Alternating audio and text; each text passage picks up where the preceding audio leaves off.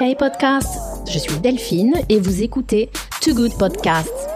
Bienvenue sur Too Good Media pour un nouvel épisode art avec la Colle Galerie. Aujourd'hui, je rencontre Camille Cohen et Michael Le Goff, les deux fondateurs de la jeune galerie qui se situe au 17 rue Victor Massé près de Pigalle, un des quartiers les plus emblématiques et animés de Paris, tout proche de Montmartre.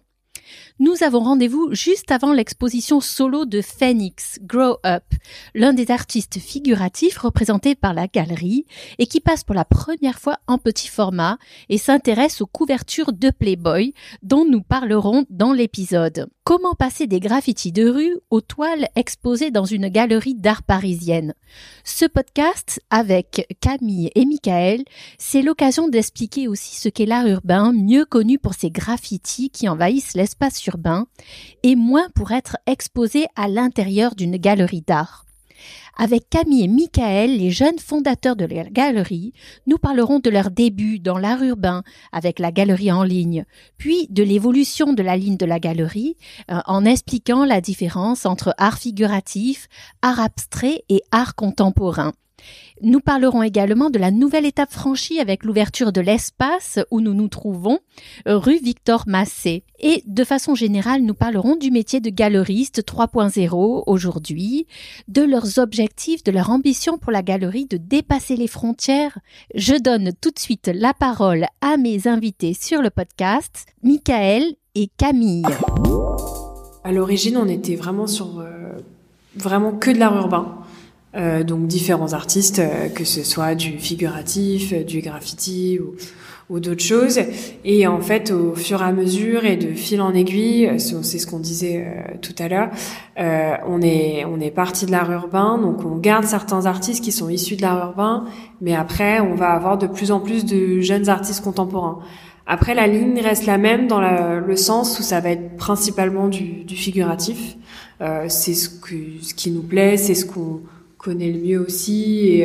Et, après, on va toujours être sur des choses assez, assez colorées, assez, euh, assez euh, accessibles à l'œil euh, visuellement facilement au final. Pour beaucoup de ceux qui ont participé en fait du mouvement graffiti, la rue reste en fait un terrain de jeu et ils essayent de le coloniser à leur façon. que ce soit par la bombe, que ce soit par les céramiques, quand on pense à, plutôt à Invader. Donc euh, c'est vrai que non, je pense que c'est c'est alors c'est deux milieux qui peuvent paraître opposés, mais qui finalement en fait sont complémentaires l'un de l'autre. On reconnaît facilement le, le, travail de Phoenix quand on connaît à la façon du traitement de la femme. Euh, donc déjà, bah, il y a les aplats de couleurs comme on le disait. Euh, donc du coup, il a retravaillé les pochettes pour que ça colle, euh, ça colle à son style. Pareil, le, le, côté toujours euh, le visage effacé ou masqué, soit par euh, une casquette comme là, donc, et comme dans une de ces toiles derrière, euh, soit par des lunettes, toujours la bouche mise en avant quand elle est peinte ou les ongles.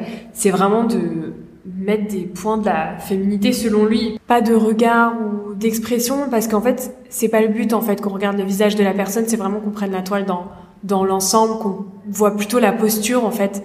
Il joue, il travaille beaucoup sur les postures des femmes dans ses toiles et du coup Playboy c'est toujours super mis en avant. Au final, il y a vraiment une vraie démarche là-dessus. C'est vrai que notre ambition première, ça avait été déjà d'avoir un espace physique puisqu'on était une galerie en ligne, que du coup c'était vraiment la première étape. Et c'est vrai que l'étape majeure euh, euh, pour nous et ce qui serait vraiment euh, comme un accomplissement, ça serait vraiment finalement de développer euh, foncièrement la galerie à l'étranger. Donc on, on, pense bien sûr aux États-Unis, on pense à l'Asie parce que finalement on, on a nos connexions là-bas, que c'est des marchés qui sont extrêmement intéressants, on peut rencontrer énormément de personnes, énormément d'artistes.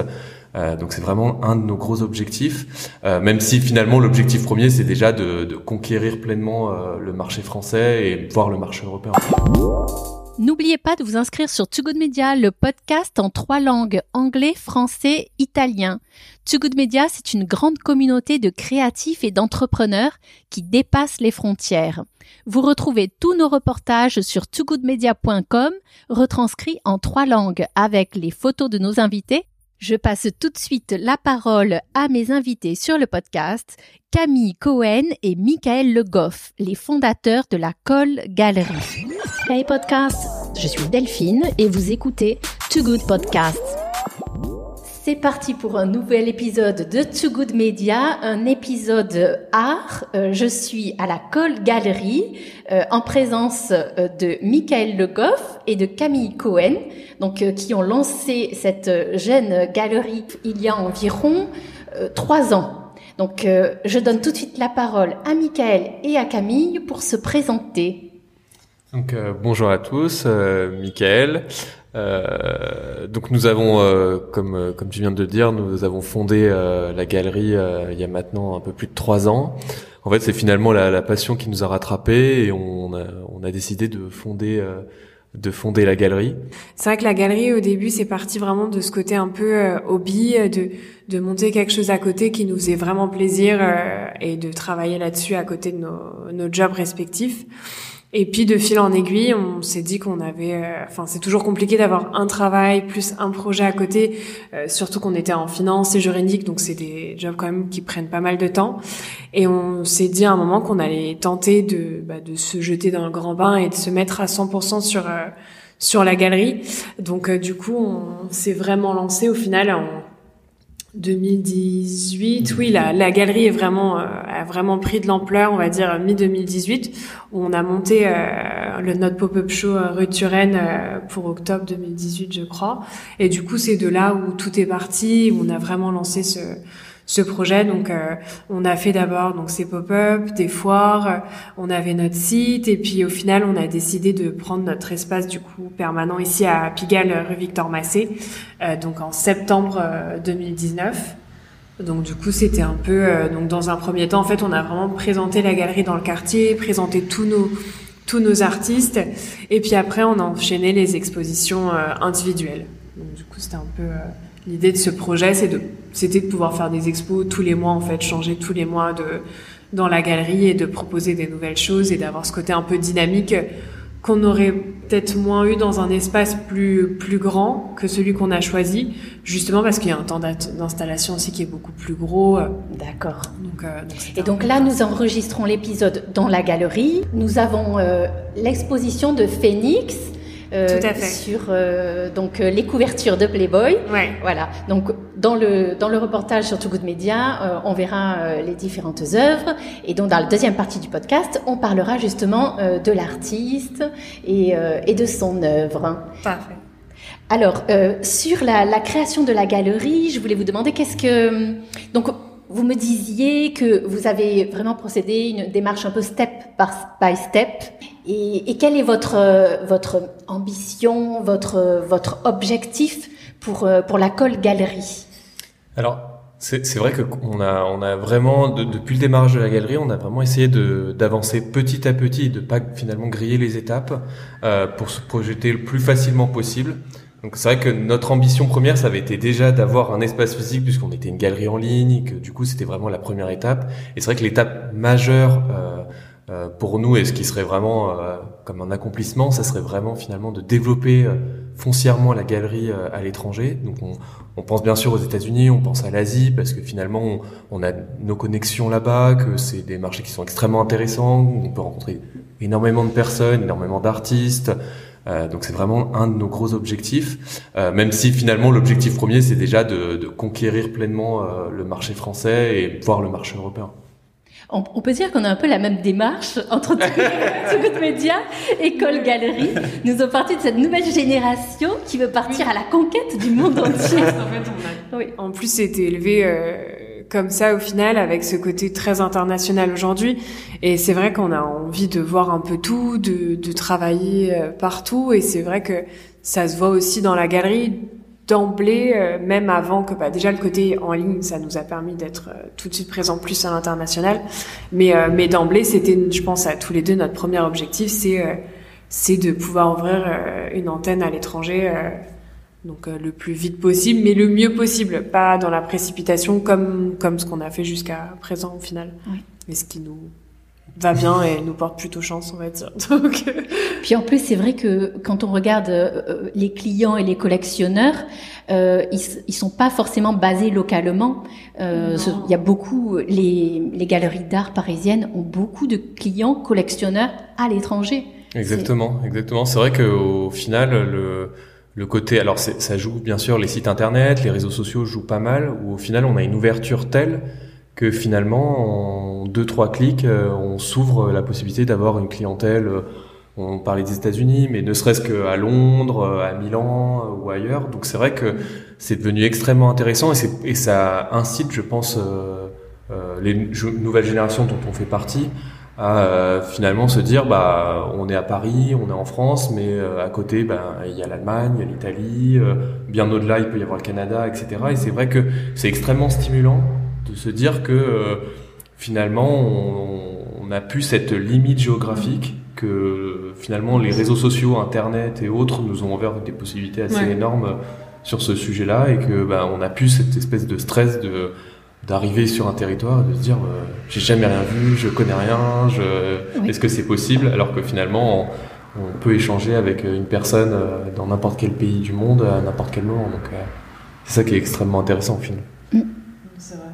C'est vrai que je pense que le, bah, c'est ce que tu disais, les réseaux sociaux, Instagram, etc. Ça a vraiment participé, à mon avis, à l'internationalisation du marché de l'art, parce que maintenant, avant, pour trouver des artistes, fallait aller dans la galerie du coin, découvrir, etc. Là maintenant, on peut découvrir, enfin pour les acheteurs, je parle et pour tout le monde en général, on peut découvrir des artistes du bout du monde euh, qu'on n'aurait jamais connus euh, avant ça au final. Donc du coup, c'est ce côté-là aussi qui, qui participe à ça, je pense, et qui ouvre ce marché de l'art euh, qui était peut-être plus, oui, plus fermé avant. Et d'ailleurs, vous définiriez le, métier de galeriste. Vous, vous, vous appelez galeriste euh, vous définissez votre, votre métier comment aujourd'hui quand vous vous présentez c'est vrai que c'est c'est donner une définition c'est pas si simple. Euh, finalement on, on est on peut être à la fois découvreur de talent en même temps euh, une sorte de, de, de, de bras droit euh, de, des artistes pour euh, les amener à développer plein de choses, à, bien sûr à développer leur créativité, à travailler sur des sujets divers et variés, à aller au-delà de ce qu'ils pensaient faire et de leur donner cette possibilité finalement de leur tendre la main et de leur dire que euh, bien au-delà de la peinture, la sculpture c'est possible, que des projets sont possibles et de voir en fait comme nous en fait d'aller au-delà finalement de son confort et de se dire que ok, je suis un artiste par exemple parisien, euh, mais euh, je peux aller ailleurs pour développer, mais je peux aller ailleurs aussi pour découvrir d'autres choses et finalement améliorer mon travail. Ou au-delà de l'amélioration, c'est c'est finalement euh, essayer de nouvelles techniques, essayer d'apprendre en fait des autres. Et je pense que le travail que nous on fait en, personnellement, en fait, finalement, c'est cet apport qu'on doit donner aux artistes pour que finalement eux-mêmes en fait s'émancipent et finalement développent leur travail. Je pense que le, enfin, le métier de galeriste, c'est toujours bizarre de dire ça quand on parle de ça, mais je pense que c'est le même que qu'il a toujours été, même si le, les méthodes ont changé. Mais pour nous, enfin, pour les artistes avec qui on travaille vraiment et qu'on suit vraiment, l'idée c'est que l'artiste peint ses toiles, on, voit, on discute avec lui des expositions, etc., et que nous, en fait, on fait tout le reste au final.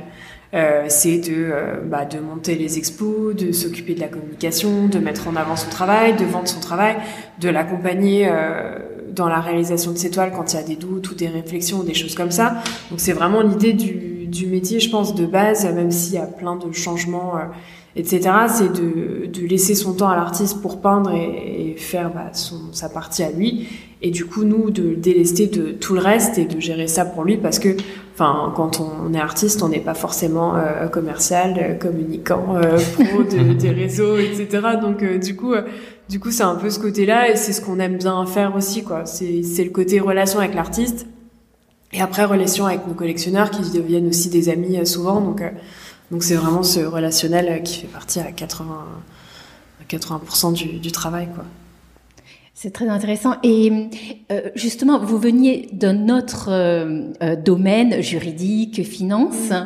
Euh, par contre, vous me disiez que vous étiez collectionneur et passionné d'art.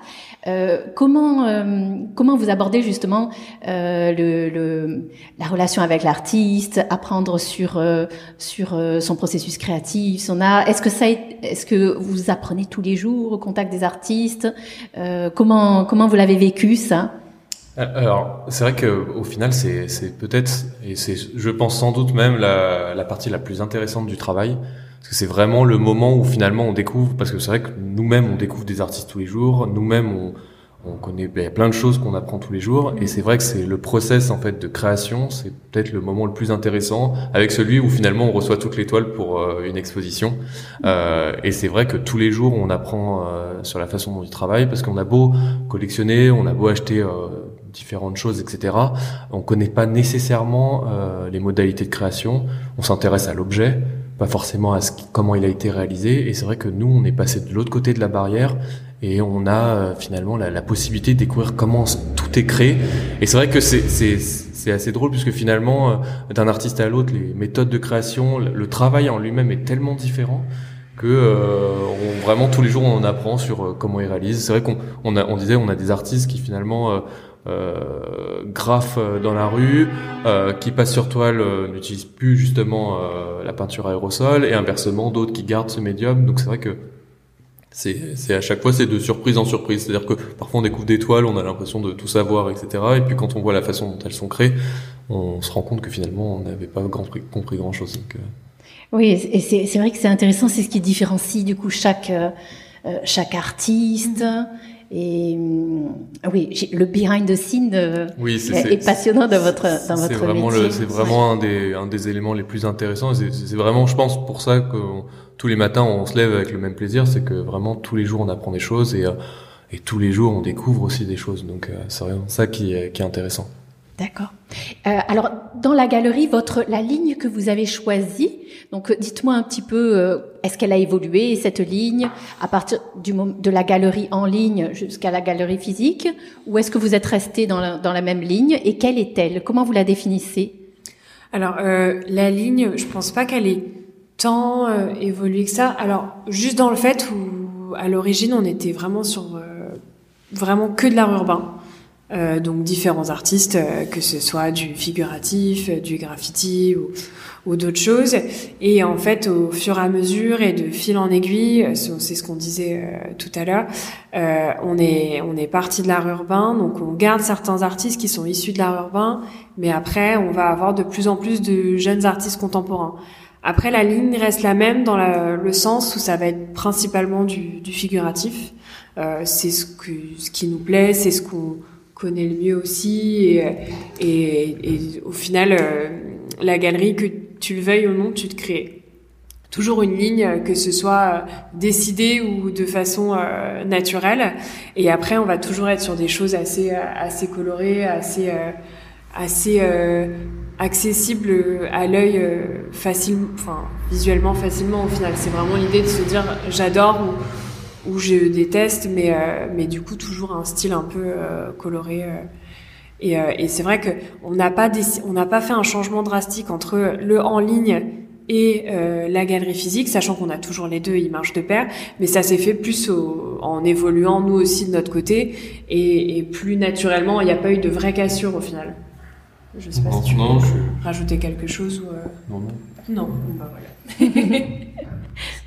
et, donc sur l'exposition de Phoenix, euh, par exemple aujourd'hui, euh, vous la qualifierez comment en termes d'œuvre Ce sont des toiles et c'est de la peinture acrylique. Exactement. Ça le travail qu'a réalisé l'artiste pour cette exposition et le monde du street art, le passé de l'artiste. Quelle est la différence en fait de travail qui a été faite pour cette exposition? Alors c'est vrai que avec, pour le coup pour Phoenix, il y a vraiment un limite maintenant un fossé en fait entre ce qu'on pourrait appeler le street art et son travail. C'est-à-dire que vraiment lui, le, les principales influences qu'il a dans son travail, c'est plutôt pop art finalement. Et on retrouve pas mal d'éléments en fait liés au pop art. Déjà parce que c'est un bien de un bien de consommation de la culture populaire en fait le magazine Playboy. Euh, Au-delà de ça, finalement, les techniques utilisées, elles sont vraiment plus du tout les mêmes. Euh, il est vraiment dans des aplats, une, une, recherche vraiment de la perfection euh, euh millimétrée en fait pour finalement que tout soit. Euh, enfin, c'est vraiment c'est un travail qui, qui mérite d'être vu dans le sens où finalement on arrive devant la toile et on se rend compte finalement que tout est réalisé avec une précision euh, extrêmement élevée pour finalement mettre en avant ces héroïnes, mettre en avant les personnages qui qu'il met en lumière. Et c'est vrai que le, le, rapprochement avec street art et, euh, et son travail, c'est vrai que c'est, il est devenu de plus en plus euh, éloigné. Euh, même si finalement on peut pas renier les connexions, puisque finalement c'est quand même euh, ce mouvement qui a permis de mettre en lumière un certain nombre d'artistes qui ont évolué avec lui ou évolué à contre-courant de lui, mais euh, qui finalement permet à un certain nombre d'artistes aujourd'hui de, de s'émanciper. Donc c'est vrai que c'est, c'est un mouvement extrêmement intéressant et c'est un mouvement finalement où, où flirte un certain nombre d'artistes ou oscille autour de, de lui. Donc, et lui il en fait partie.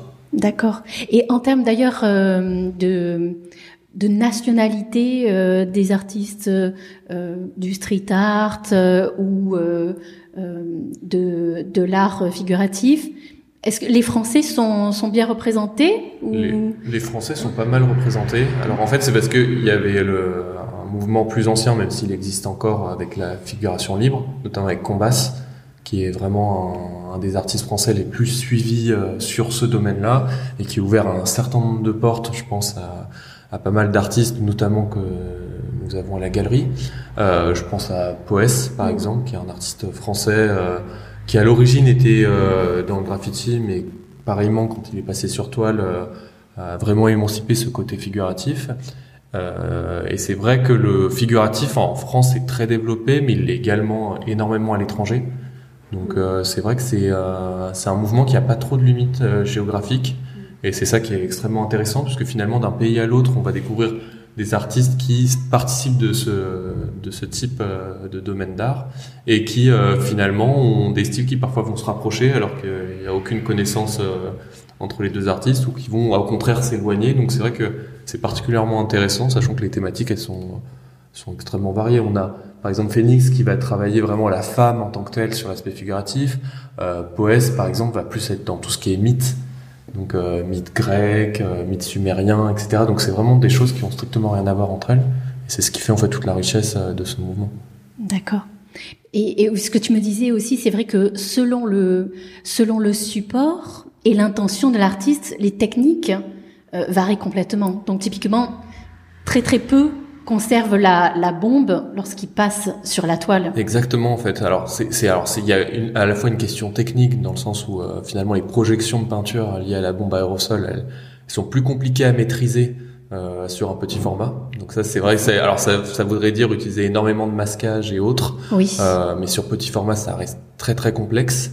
Euh, et puis c'est pas du tout la même perspective. C'est pas du tout la même perspective. Et, et puis au-delà de ça, c'est vraiment un choix dans la plupart des cas volontaire, finalement de se démarquer en fait du travail qu'il faisait sur les murs au travail qui passe en fait en galerie, qui est réalisé bah, sur toile, sur bois ou d'autres supports. Donc euh, c'est vraiment en fait finalement se dire que euh, ce qu'on fait dans la rue reste dans la rue, euh, ce qu'on fait en galerie en fait finalement doit être distinct en fait de ce travail. D'accord. Et hum, est-ce qu'ils le vivent bien, justement, euh, les artistes, euh, d'abandonner ce côté un peu subversif de la rue? Peut-être que d'ailleurs, le, les graffeurs, euh, le côté subversif n'existe plus trop aujourd'hui. C'est passé un peu dans le...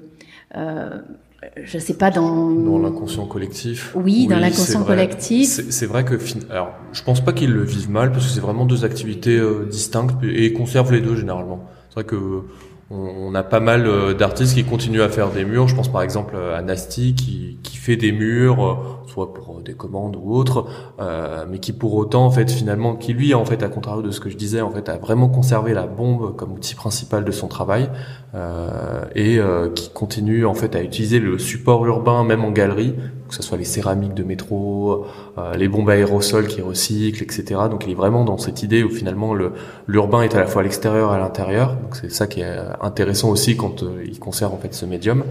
Mais je non, je pense pas que le en fait la galerie c'est quelque chose ça leur apporte une visibilité, ça leur apporte un plus, c'est une façon différente de travailler. Mais euh, pour beaucoup de ceux qui ont participé en fait du mouvement graffiti, euh, la rue reste en fait un terrain de jeu euh, et ils essayent de le coloniser à leur façon, euh, euh, que ce soit par la bombe, que ce soit par les céramiques quand on pense à, plutôt à Invader. Donc euh, c'est vrai que non, je pense que c'est alors c'est deux milieux qui peuvent paraître opposés mais qui finalement en fait sont complémentaires l'un de l'autre. Donc euh, je pense que finalement ils le vivent assez bien. D'accord.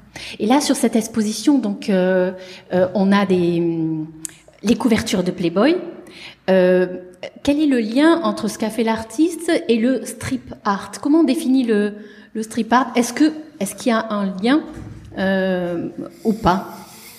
Euh, Là, sur cette exposition, non. Non. Non, c'est vraiment, il est. Euh, le strip art, ça se définit comment en fait? C'est quoi?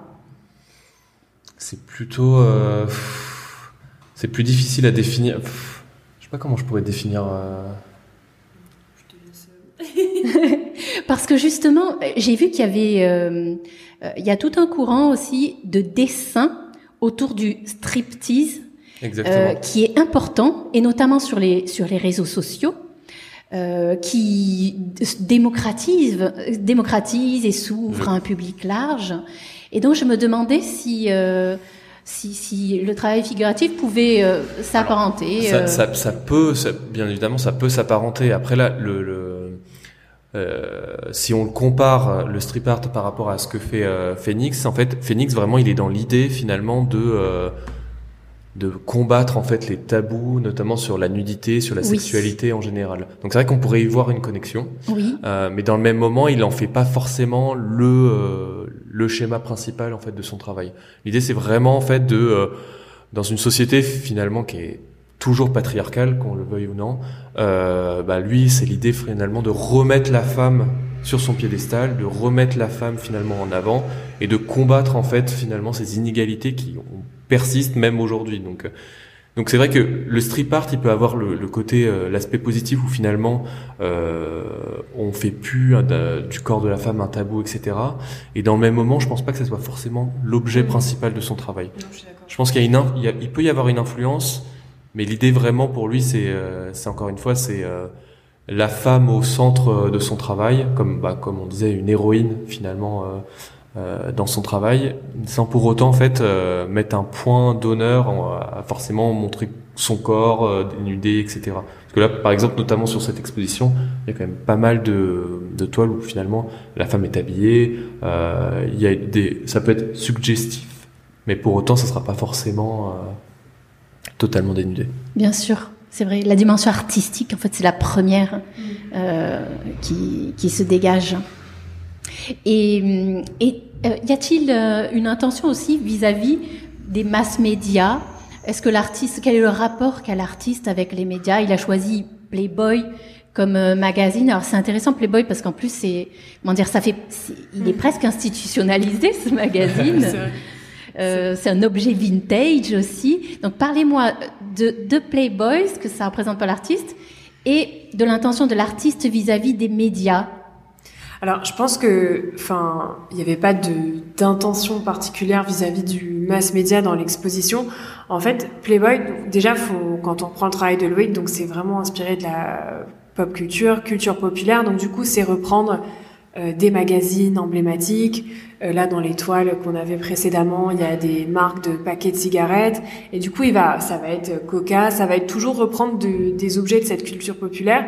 Et c'est vrai qu'il a beaucoup euh, mis en avant les les magazines aussi parce qu'il collectionne pas mal des magazines. C'est quelque chose qui lui a toujours plu. Euh, ce côté justement, euh, euh les, les, covers de magazines, tout le travail qu'il y a derrière, euh, des photographes et, et, euh, et c'est vraiment des choses bah, limite œuvres d'art pour certaines parce que c'est des, des photos ultra marquantes. Et du coup, c'est quelque chose qu'il a souvent mis en lumière dans son travail. Et Playboy, au final, donc c'est parti d'une de ses toiles euh, emblématiques où il avait justement une, euh, son modèle féminin qui était dans son, dans son fauteuil en train de lire. Et du coup, bah, il voulait, euh, il s'est demandé, bah, qu'est-ce que je pourrais mettre en avant. Et du coup, il est parti sur Playboy à la base, justement pour mettre en lumière cette dualité, la femme et le, son magazine Playboy, et se dire, bah voilà, elle est indépendante, elle est forte, elle est tranquille euh, chez elle et elle a envie de lire son magazine Playboy et c'était vraiment pour pour mettre en avant euh, la dualité homme-femme. C'était vraiment ce côté-là et du coup c'est parti de Playboy euh, pour ça au final. Donc du coup il a travaillé cette toile-là et on l'avait ressorti. C'était une seule toile. il en a fait donc deux ou à inspirer comme ça, il y en a peut-être deux ou trois, quelques-unes, mais c'est quelque chose qui a vraiment marqué son travail et qui est souvent repris au final.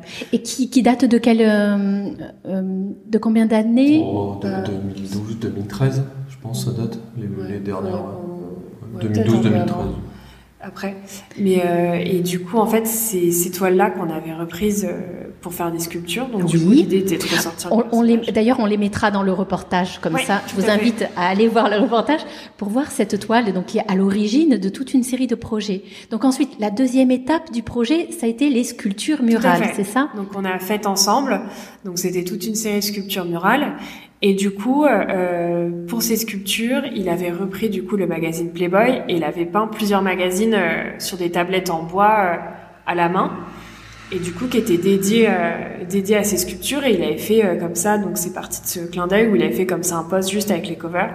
Et c'est vrai qu'il y avait eu un engouement en disant bah mais mais j'adore et tout euh, qu'est-ce que c'est etc et il avait dit bah non en fait c'est pour pour les sculptures et du coup on en avait reparlé plusieurs fois et on est parti sur cette exposition en clin d'œil au final à ces sculptures et du coup de ressortir le magazine Playboy aussi bah pour le coup pour une première fois pour Loïc en petit format.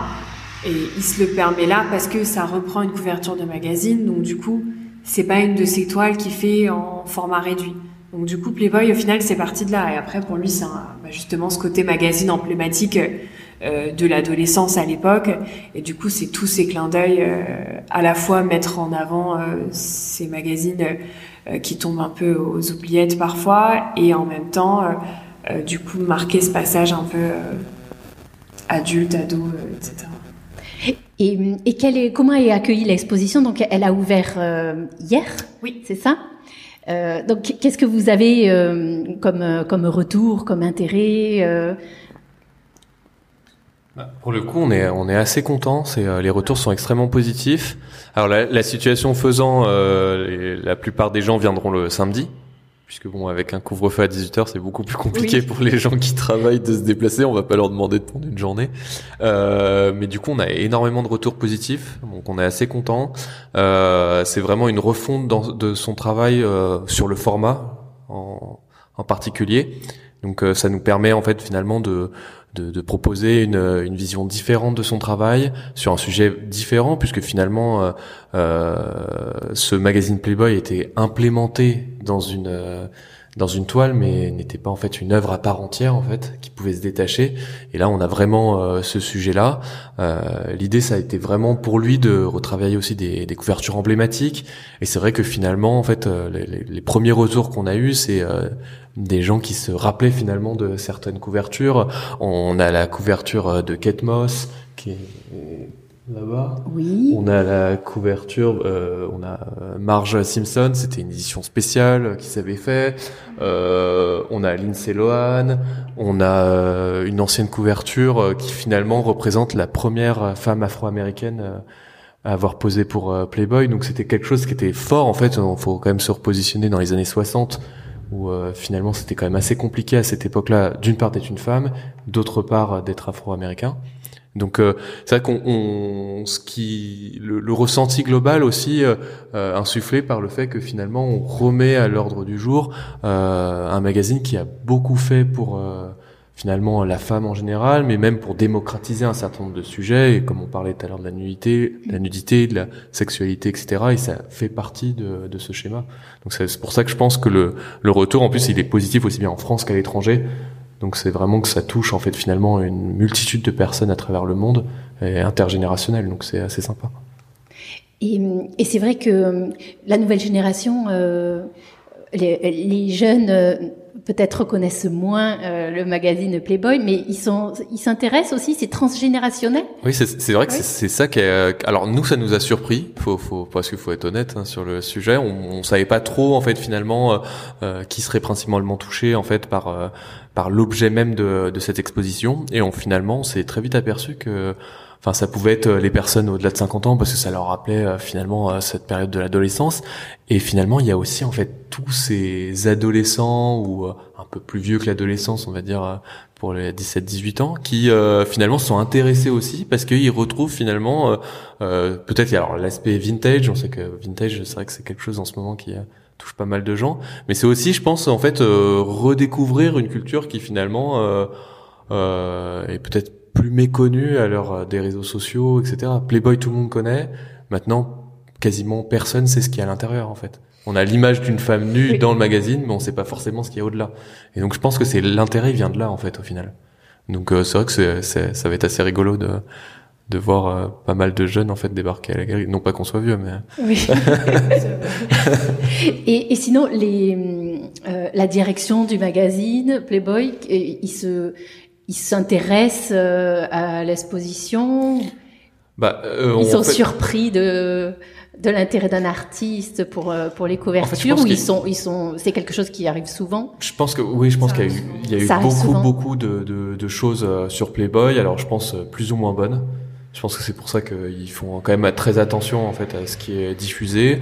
Euh, après, nous, euh, bah, justement, on en a parlé avec eux et euh, au contraire, bah, pour le coup, ils trouvaient que la démarche était intéressante, que la démarche a été plutôt positive. Et très artistique, une dimension artistique. très élevée et très haut de gamme aussi. Voilà. Donc en fait, euh, finalement, euh, de leur côté, ils ont pris la chose plutôt bien. Même, enfin, on a eu des bons retours de leur part, donc non, pour le coup.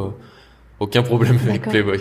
Il y, a, combien donc de, de toiles euh, dans l'exposition? Alors il y en a 19. 19. 19 toiles, donc euh, 19 couvertures de magazines, donc euh, qu'il a travaillé en fait dès qu'on a commencé à discuter mhm. avec lui. Euh, L'idée en fait c'est en fonction de comment on va on va réfléchir à la chose. C'est peut-être aussi de après de continuer cette démarche en fait euh, autour du magazine Playboy mais voir au-delà autour d'autres magazines qui finalement euh, intègrent la culture populaire et touchent particulièrement Phoenix que ce soit parce que euh, le milieu du skate l'intéresse énormément. Donc est-ce que plus tard on développe on développera pas une une nouvelle exposition en lien avec un autre magazine. Et encore une fois, c'est pas forcément de se dire on prend tel magazine pour être diffusé dans tel magazine. C'est vraiment en fait finalement quelque chose qui a marqué son enfance, son adolescence et qui retranscrit en fait à sa façon. Donc euh, c'est vraiment une, on pourrait dire une réinterprétation, puisque finalement si je prenais une, une cover de n'importe quel magazine qui est euh, qui a été retravaillé par une toile dans la galerie, on se rendrait compte que finalement il y a quand même énormément de différences. Que l'idée c'est pas forcément de de, de, de, montrer avec exactitude ce qu'a pu être la cover. Et pour autant, en fait, on aura toutes les covers en fait euh, seront présentes en magazine en fait dans la galerie, mm. euh, justement pour que les gens se rendent compte que mm.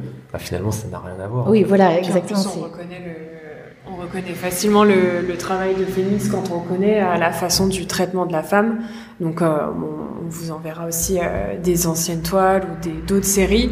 Et du coup, en fait, une fois qu'on a vu son travail plusieurs fois, quand on voit ses covers Playboy, on reconnaît sa, sa façon de peindre, on, on reconnaît euh, son univers au final. Exactement. Donc c'est ce qui compte. Et quels sont justement euh, euh, qu'est-ce qui caractérise sa, sa, représentation de la femme? Donc déjà, bah, il y a les aplats de couleurs comme on le disait. donc du coup, il a retravaillé les pochettes pour que ça colle, ça colle à son style. Pareil, le, côté toujours le visage effacé ou masqué, soit par une casquette comme là, donc et comme dans une de ses toiles derrière, euh, soit par euh, des lunettes, euh, toujours la bouche mise en avant quand elle est peinte ou les ongles. C'est vraiment de mettre des points de la féminité selon lui, parce que c'est ce qu'il dit. Moi, je peins la femme avec mon regard d'homme, avec ce côté féministe, mais peut-être que, enfin, une femme qui peindrait une femme la peindrait différemment, mais lui, ça va être. C'est le male gaze. On peut dire. Mais lui, ça va être, voilà, ce, mm. euh, sa bouche rouge, euh, les ongles, donc là on le voit dans plusieurs toiles, euh, toujours pas le pas de regard ou d'expression parce qu'en fait c'est pas le but en fait qu'on regarde le visage de la personne, c'est vraiment qu'on prenne la toile dans dans l'ensemble, qu'on voit plutôt la posture en fait. Il joue, il travaille beaucoup sur les postures des femmes dans ses toiles et du coup Playboy c'est toujours super mis en avant. Au final, il y a vraiment une vraie démarche là-dessus.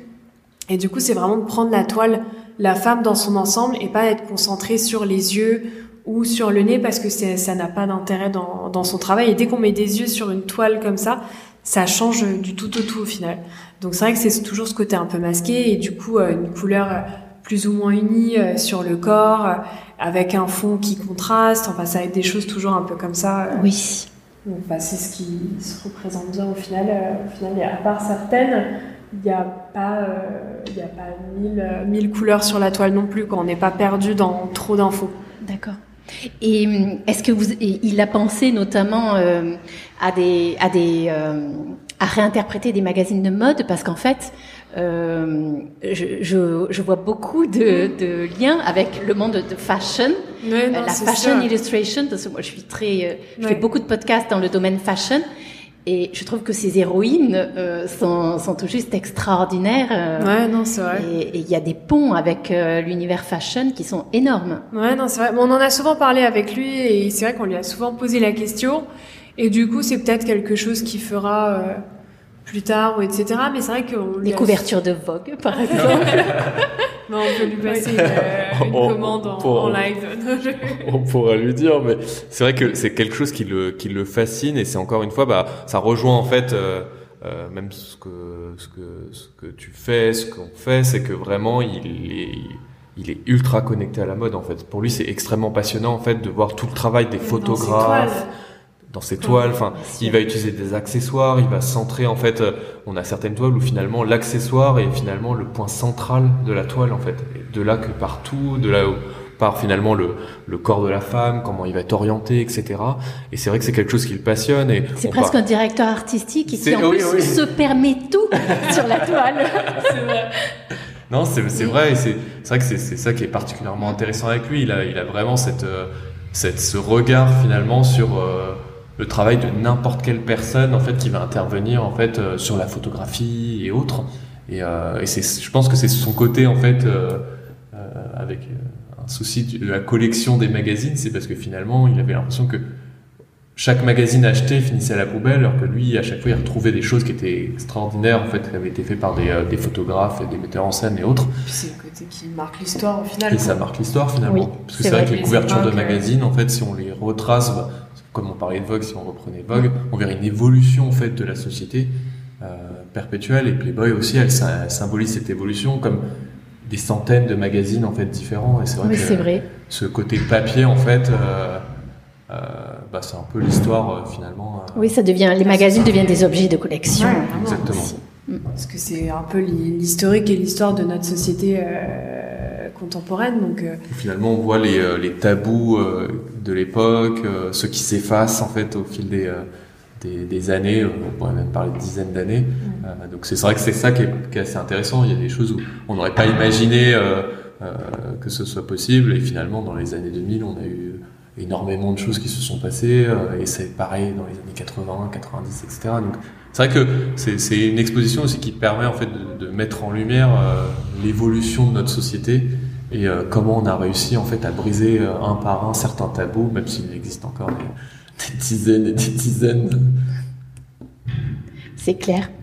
Euh, Merci beaucoup. Je vous propose de terminer par un, call to actions. Donc, dans les podcasts, souvent, il y a le message de la fin que l'on veut passer aux auditeurs, peut-être les inviter, je ne sais pas, à prendre contact avec vous, ou à aller sur les euh, sur le site de la galerie en ligne, ou à passer à la galerie. Euh, quel- Est-ce que vous avez un call to action particulier?